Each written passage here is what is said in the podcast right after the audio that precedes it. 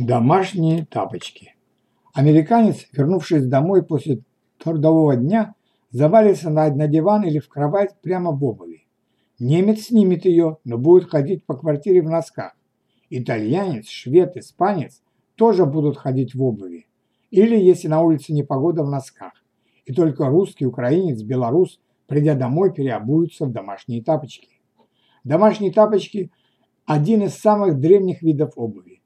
До сих пор неизвестно, кто именно ввел среди славян моду носить тапочки дома. По одной из версий это сделал сам Чингисхан. В период, когда под его игом находились русские земли, он запретил переступать порог юрты в обуви. Нарушителей ждала смертная казнь. Этот закон распространялся и на жилище славян. А поскольку пол был холодным, особенно в зимнее время года, семьям пришлось придумывать, как сохранить удобство и здоровье. По другой версии, домашние тапочки ввез в Россию Петр I.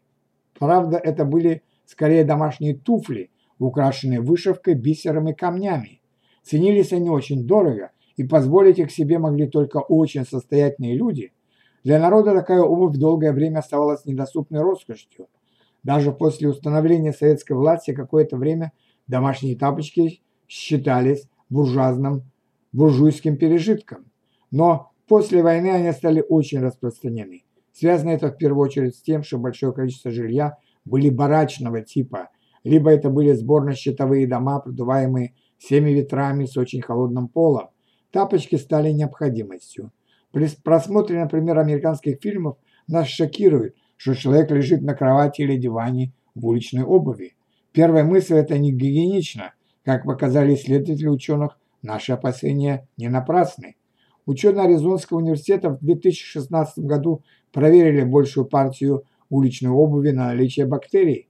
Выяснилось, что среднестатистическая подошва содержит более 420 тысяч бактерий, 90% из которых при первом же соприкосновении остаются на чистом домашнем полу.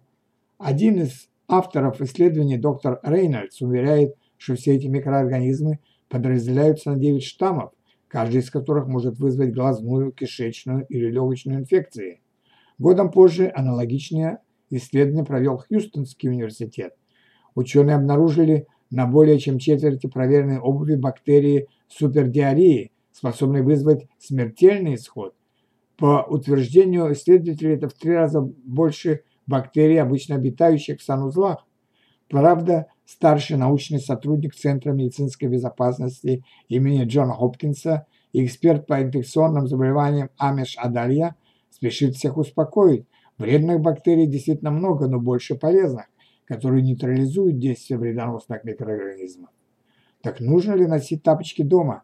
Безусловно, нужно, считает врач-гигиенист Мария Боровцева, и обязательно иметь минимум две пары домашней обуви на каждого члена семьи. По словам врача, раз в месяц тапочки нужно обеззараживать или стирать. На них накапливается множество бактерий, которые могут вызвать кожные заболевания. В последнее время стало модным носить необычные домашние тапочки. Магазины предлагают изделия из разных видов ткани, с задниками и без них, в виде мягких сапожек, шлепанцы, эспадрильи, тапочки в виде зверушек, классические домашние и многие другие. Модным стало приобретать массажные, даже ортопедические домашние тапочки или носить дома сланцы. Но тут есть свои подводные камни. Сланцы пригодны только для пляжа, любая обувь без, без подошвы – кратчайший путь к воскостопию. Массажный эффект хорош лишь на короткое время. Для постоянной носки такая обувь не годится. Нет смысла приобретать и тапочки с ортопедической вставкой. Многие почему-то считают, что это полезно, если подошва у тапочек плоская, это только навредит здоровью ваших ног, говорит доктор. Исключение составляют тапочки-релаксы. Шипы у них расположены на внешней стороне подошвы, а в стельку вставлены перекатывающиеся шарики. Это создает эффект хождения босиком по песку, что является очень полезным как для взрослых, так и для детей.